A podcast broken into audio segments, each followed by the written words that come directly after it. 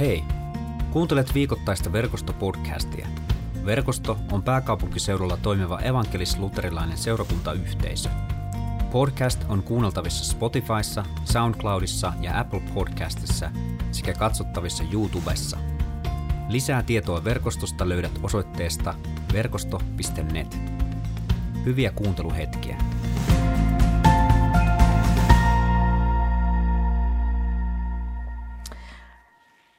Päivän evankeliumiteksti löytyy Johanneksen evankeliumista luvusta 21 ja jakeesta 15-19. Ja ne jakeet kuuluvat näin. Kun he olivat syöneet, Jeesus sanoi Simon Pietarille, Simon, Johanneksen poika, rakastatko sinä minua enemmän kuin nämä toiset? toiset? Rakastan Herra, Pietari vastasi. Sinä tiedät, että olet minulle rakas. Jeesus sanoi, ruoki minun karitsoitani. Sitten hän kysyi toistamiseen, Simon, Johanneksen poika, rakastatko minua? Rakastan Herra, Pietari vastasi. Sinä tiedät, että olet minulle rakas. Jeesus sanoi, kaitse minun lampaitani.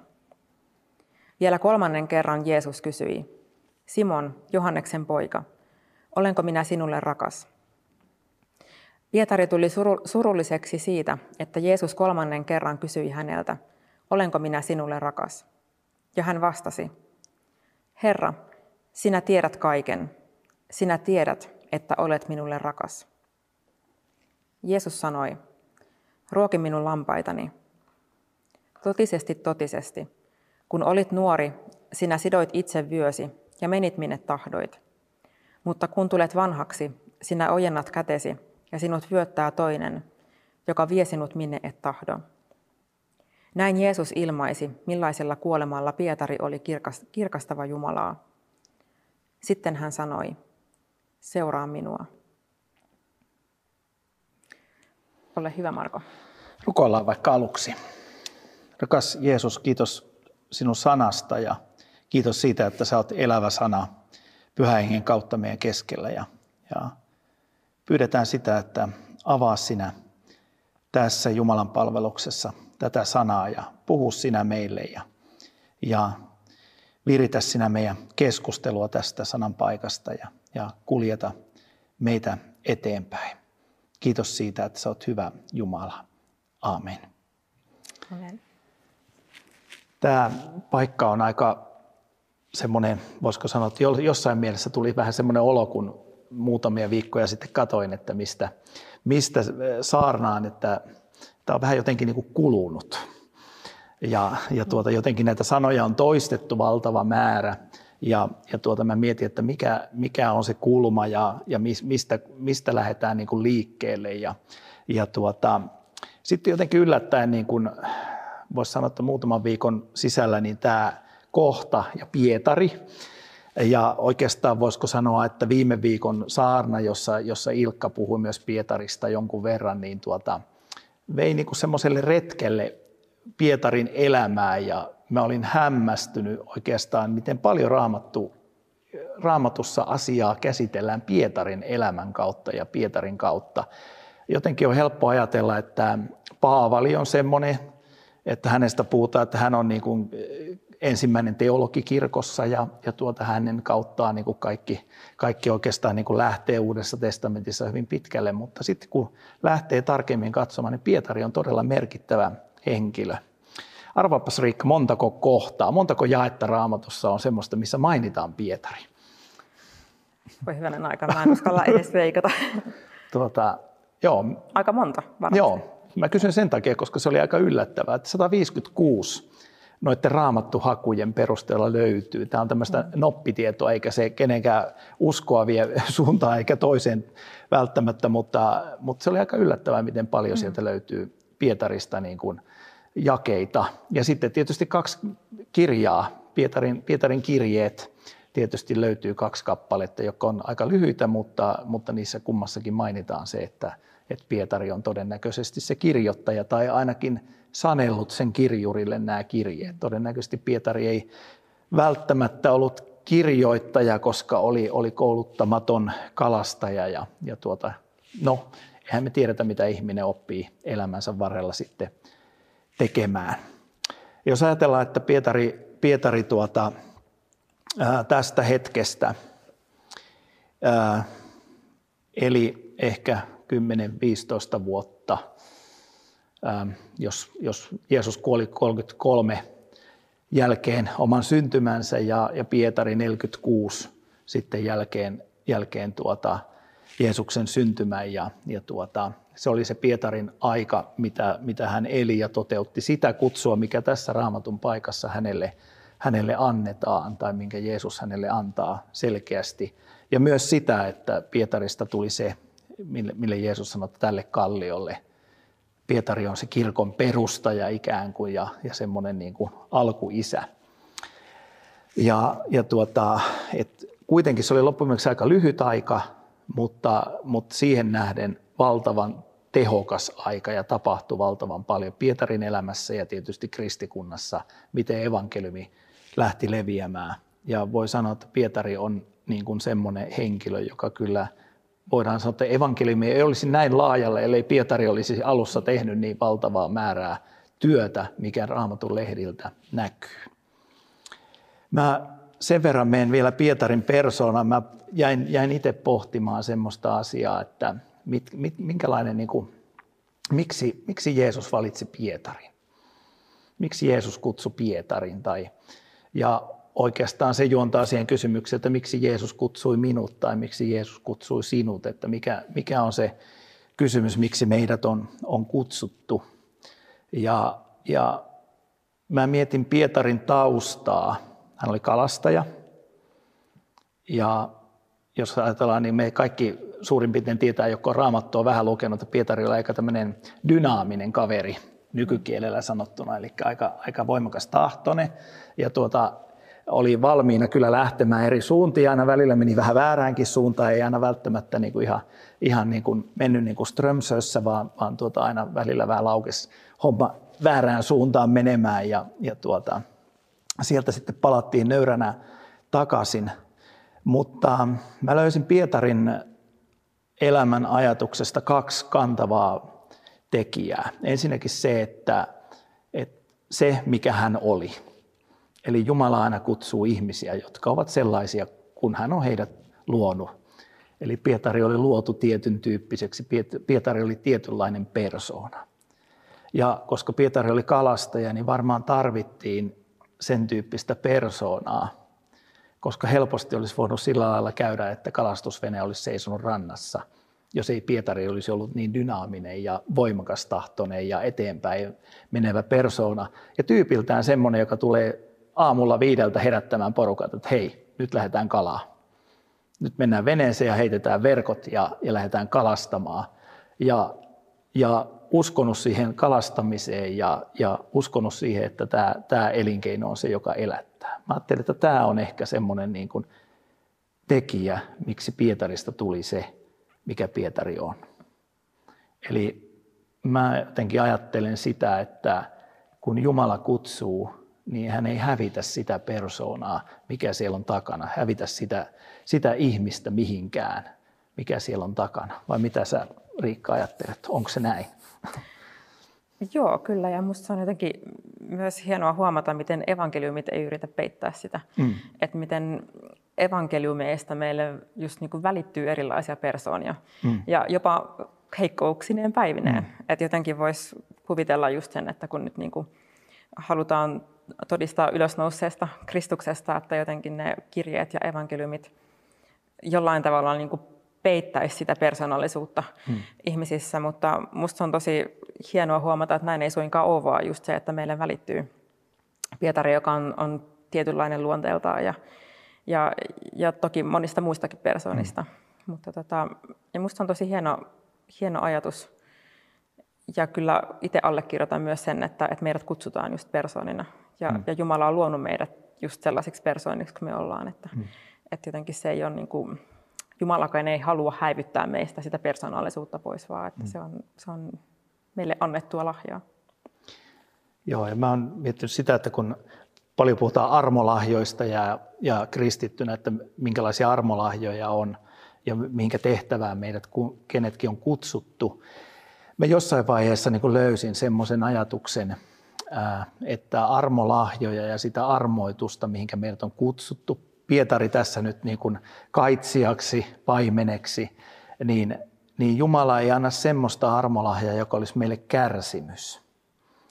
Eh, jotenkin itselle ja mä luulen, että ehkä suomalaiseenkin hengenmaisemaan voi, voi liittyä semmoinen ajatus, että, tuota, että mä joudun tästäkin vielä kärsimään, että mä joudun tätä evankeliumia julistamaan. Jumala antaa semmoisen armolahjan, joka on mulle kärsimys ja koettelemus ja kasvatus eh, koko elämän ajan. Varmasti sitäkin se on, mutta, mutta että Jumala valitsee ihmisiä tehtäviinsä, jotka ovat jo luonnostaan semmoisia ehkä, mitä tarvitaan.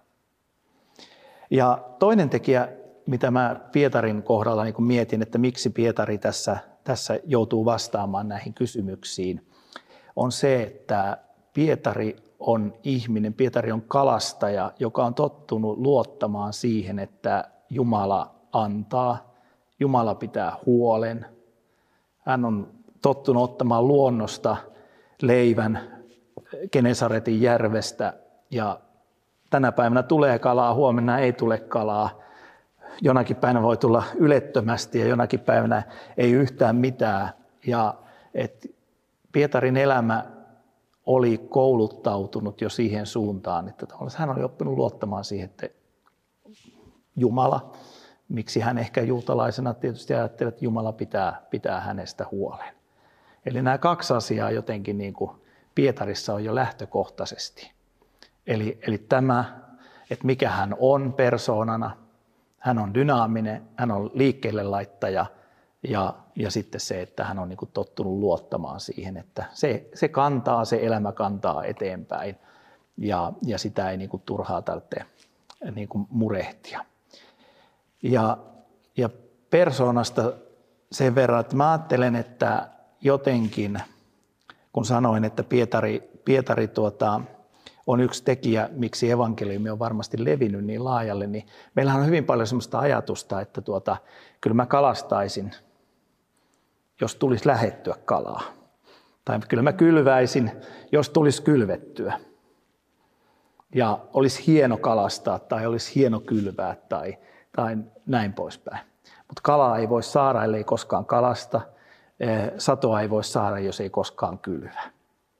Ja, ja tuota, ehkä me tarvittaisiin Pietarin persoonaa, joka monella tavalla on ristiriitainen, monella tavalla hankalakin, mutta tarvittaisiin sellaisia ihmisiä, jotka ihan oikeasti lähtee kalastamaan, ihan oikeasti lähtee kylvämään, eikä vaan puhu siitä, että pitäisi mennä. Olisi tarve kalastaa, olisi tarve kylvää, mutta kun ei tule lähettyä. Ja, ja sitten siinä työssä luottaa siihen, että Jumala kantaa kuitenkin eteenpäin.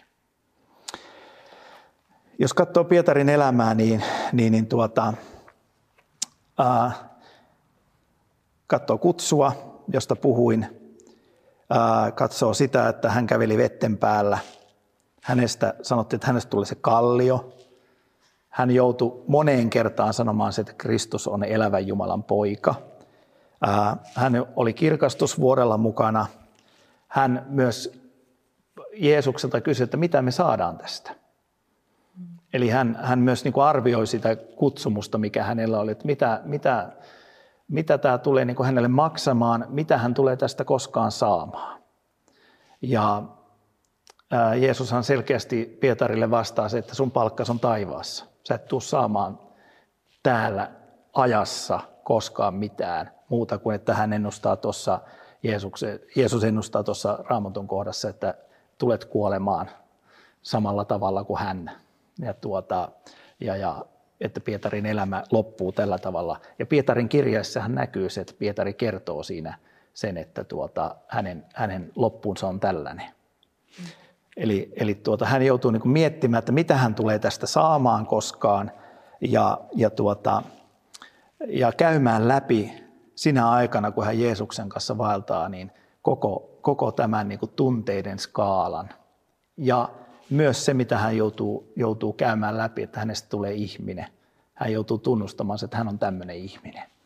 Ja mä puhun tästä sen takia, kun mä on itse voin sanoa, että mä oon jollakin lailla, ää, voisiko sanoa, tietynlaisen karismaattisuuden ja tietynlaisen hengellisen elämän niin kuin traumatisoima siinä mielessä, että ihmiset jotenkin nostetaan väärällä tavalla jalustalle. Ihmiset, ihmiset ajatellaan, että hän on nyt niin pyhä, niin voideltu, että hän ei ole enää normaali ihminen. Ja tämä on hirveän helposti käy. Ja, ja tuota, jos me katsotaan vaikka Pietarista niitä kuvia, mitä kirkko on vuosisatojen ajan viljellyt, niin niissähän näkyy helposti tämmöinen kuva siitä, että tämä on nyt niin kuin poikkeuksellinen ihminen. Mutta Pietarikin oli vain ihminen. Ja Pietarissa oli nämä, nämä lähtökohdat, millä hän, hän sitten joutui, mitkä jo, hän joutui käymään läpi sinä aikana, kun hän Jeesuksen kanssa eli täällä sen kolme vuotta. Ja, ja ennen kaikkea Pietari joutui siihen tilanteeseen, että hän joutui, joutui turvautumaan Jeesukseen, joutui turvautumaan hädässänsä Jeesukseen, palaamaan aina siihen, että hän turvautuu hädässänsä Jeesukseen. Ja nyt ollaan sitten tässä, tässä evankeliumissa, jossa sitten kysytään, että rakastatko enemmän kuin nuo toiset? Suostutko siihen, mihinkä minä sinua kutsun, kysyy Jeesus. Ja kolmeen kertaan varmasti sen tähden, että Pietari muistaa, että hän on myös kolmeen kertaan kieltänyt Jeesuksen. Ja antaa tämän valtavan tehtävän paimentaa, kaitsea, ruokkia, laumaa. Ja sitten me nähdään helluntaina se Pietari, joka on ottanut tämän kutsun vastaan. Hänestä tulee se kirkonjohtaja, hän tulee, hänestä tulee se apostoli, joka menee eri puolille maailmaa, sen, sen aikaista tunnettua maailmaa.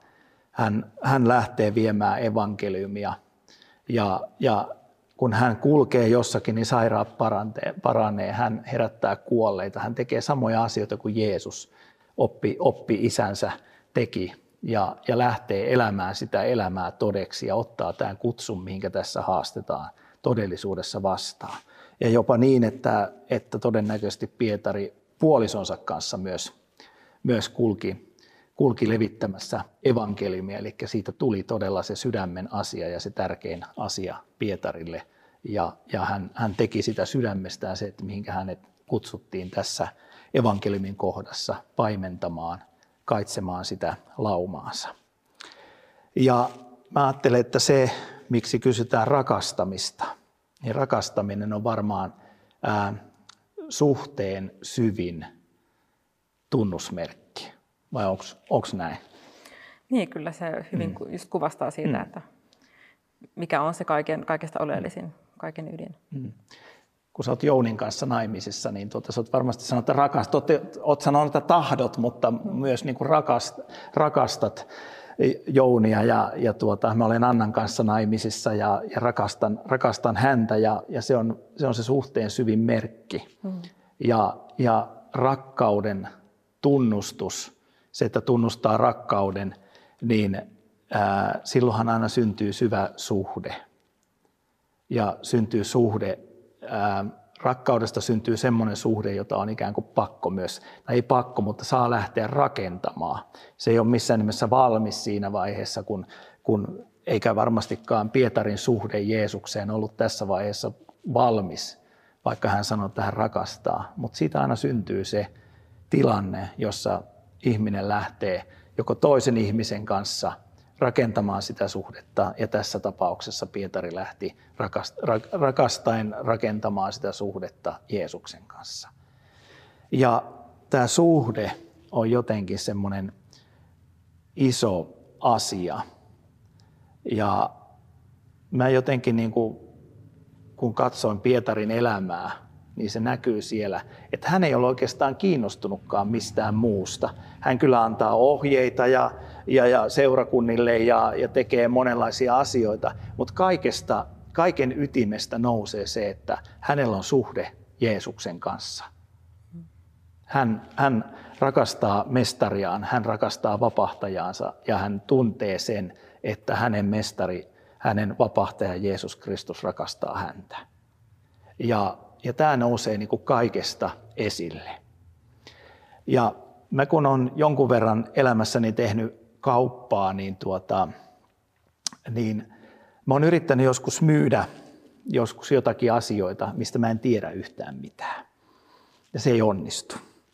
Ja kaikista parhaiten mä oon kauppaa tehnyt niillä asioilla, joista mä oon tiennyt tosi paljon. Ja tuntenut ne asiat. Ja suhtautunut jopa intohimoisesti niihin asioihin. Niin silloin se on onnistunut. Ja mä luulen, että sen takia Jeesus haluaa tässä luoda Pietarin kanssa tämmöisen suhteen, että se tehtävä voisi onnistua, mitä hän lähtee tekemään, ja se evankeliumin kauppaaminen voisi onnistua. Että hänellä on todellinen elävä suhde, ja, ja se olisi, on niin mahdollista se työ, minkä hänet kutsutaan.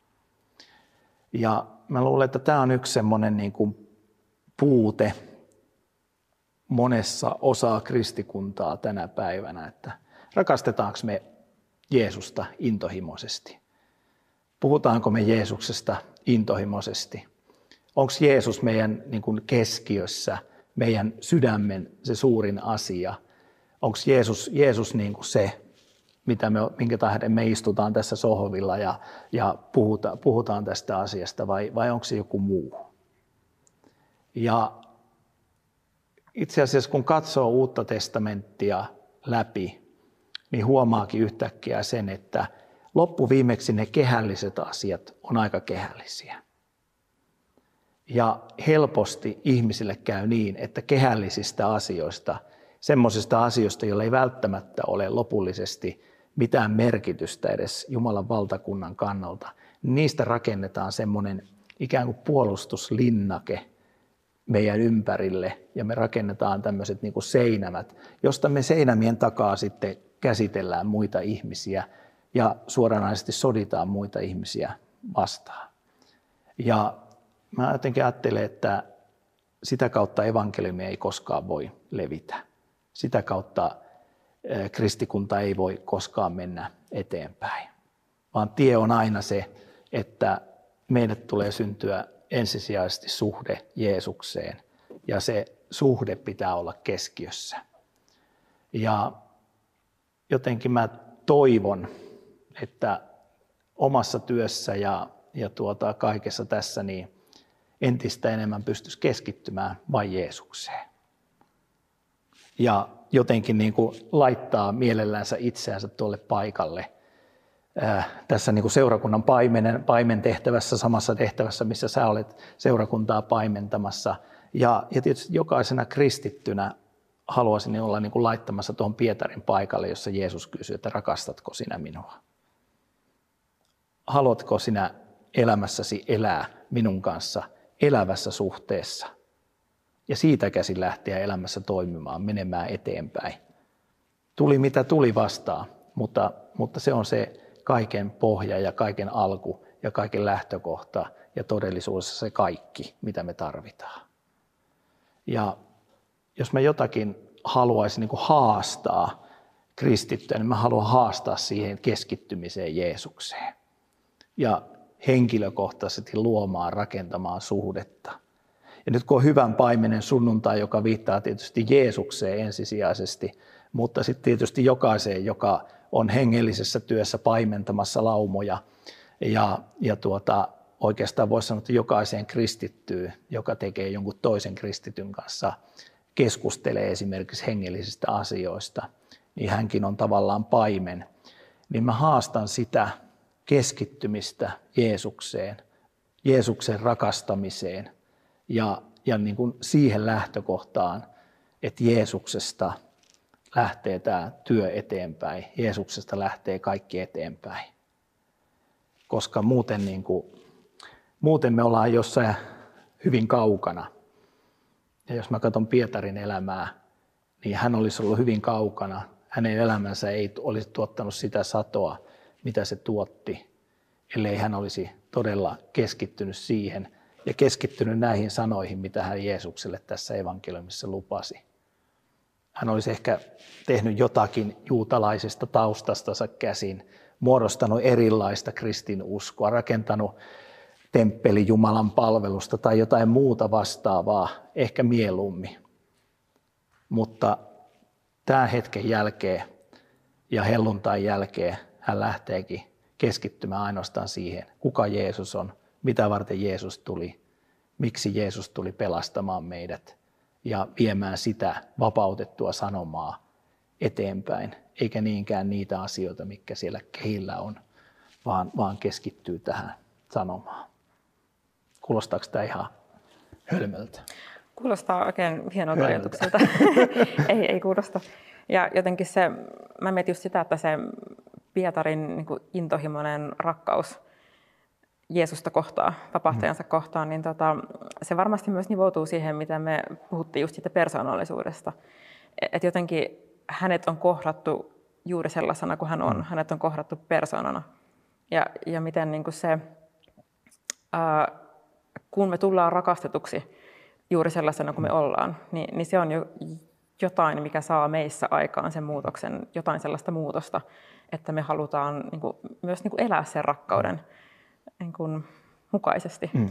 Ja, ja jotenkin ehkä Pietarin elämä minusta hienolla tavalla varmasti kuvastaa sitä, mm. että vaikka hän on kieltänyt Jeesuksen kolme kertaa ja, ja, ja monia muita asioita, niin, niin hän kaikki ne virheinensä siinä omassa persoonallisuudessaan on kohdannut jotain niin suurta rakkautta, että se todella on niin kuin mullistanut hänen mm. elämäänsä. Mm. Et se, on, se on kyllä niin kuin selvästi ollut hyvinkin mullistavaa ja mä ajattelen, että se on meidän jokaisen elämässä mullistavaa, mm. kun me tullaan rakastetuksi juuri sellaisena persoonana kuin me ollaan. Mm. Ja ehkä siksi Raamattu varmaan niin kuin monessa kohtaa vetoaa siihen, että palata siihen ensirakkauteen siihen, niin kuin, mm. ja kutsuu meitä niin kuin siihen, siihen, niin kuin, siihen aivan ytimeen ja, ja siitä käsin niin kuin menemään eteenpäin. Mm. Ja, ja varmaan me tänään kutsutaan hyvän paimenen sunnuntaina niin kuin ihmisiä muistamaan se, että, että kuka se hyvä paimen on ja, ja mikä on se keskiö tässä hengellisessä elämässä, tässä ajassa ja, ja kaikessa ja palaamaan sinne Jeesus keskiöön. Rukoillaan yhdessä. Rakas taivaallinen Isä, kiitos siitä, että sä oot upea vapahtaja. Sä oot mahtava Herra Jeesus Kristus. Sä oot nöyrä. Sä oot tullut ihmiseksi.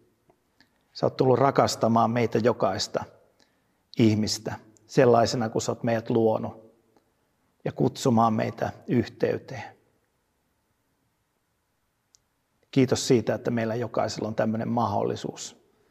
Meillä on jokaisella mahdollisuus tulla sun yhteyteen tänäkin päivänä. Me kiitetään pyhästä hengestä, joka tekee tästä kutsusta, tästä elämästä sinun kanssa elävää. Ja pyydetään sitä, että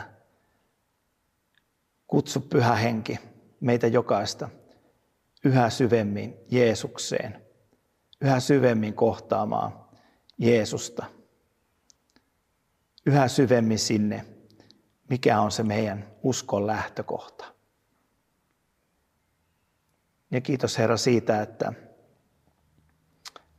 me saadaan tulla myös sun luokse rikkinäisinä, siinäkin mielessä sellaisena kuin me ollaan.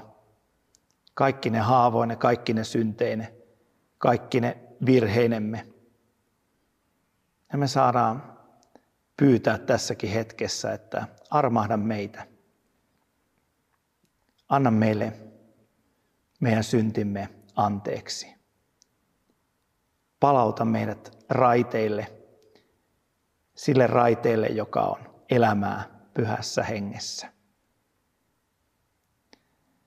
Jeesus on tullut tähän maailmaan sen tähden, että meistä jokainen saa uskoa sen anteeksi, mitä me ollaan rikottu Jumalaa ja toisiamme vastaan.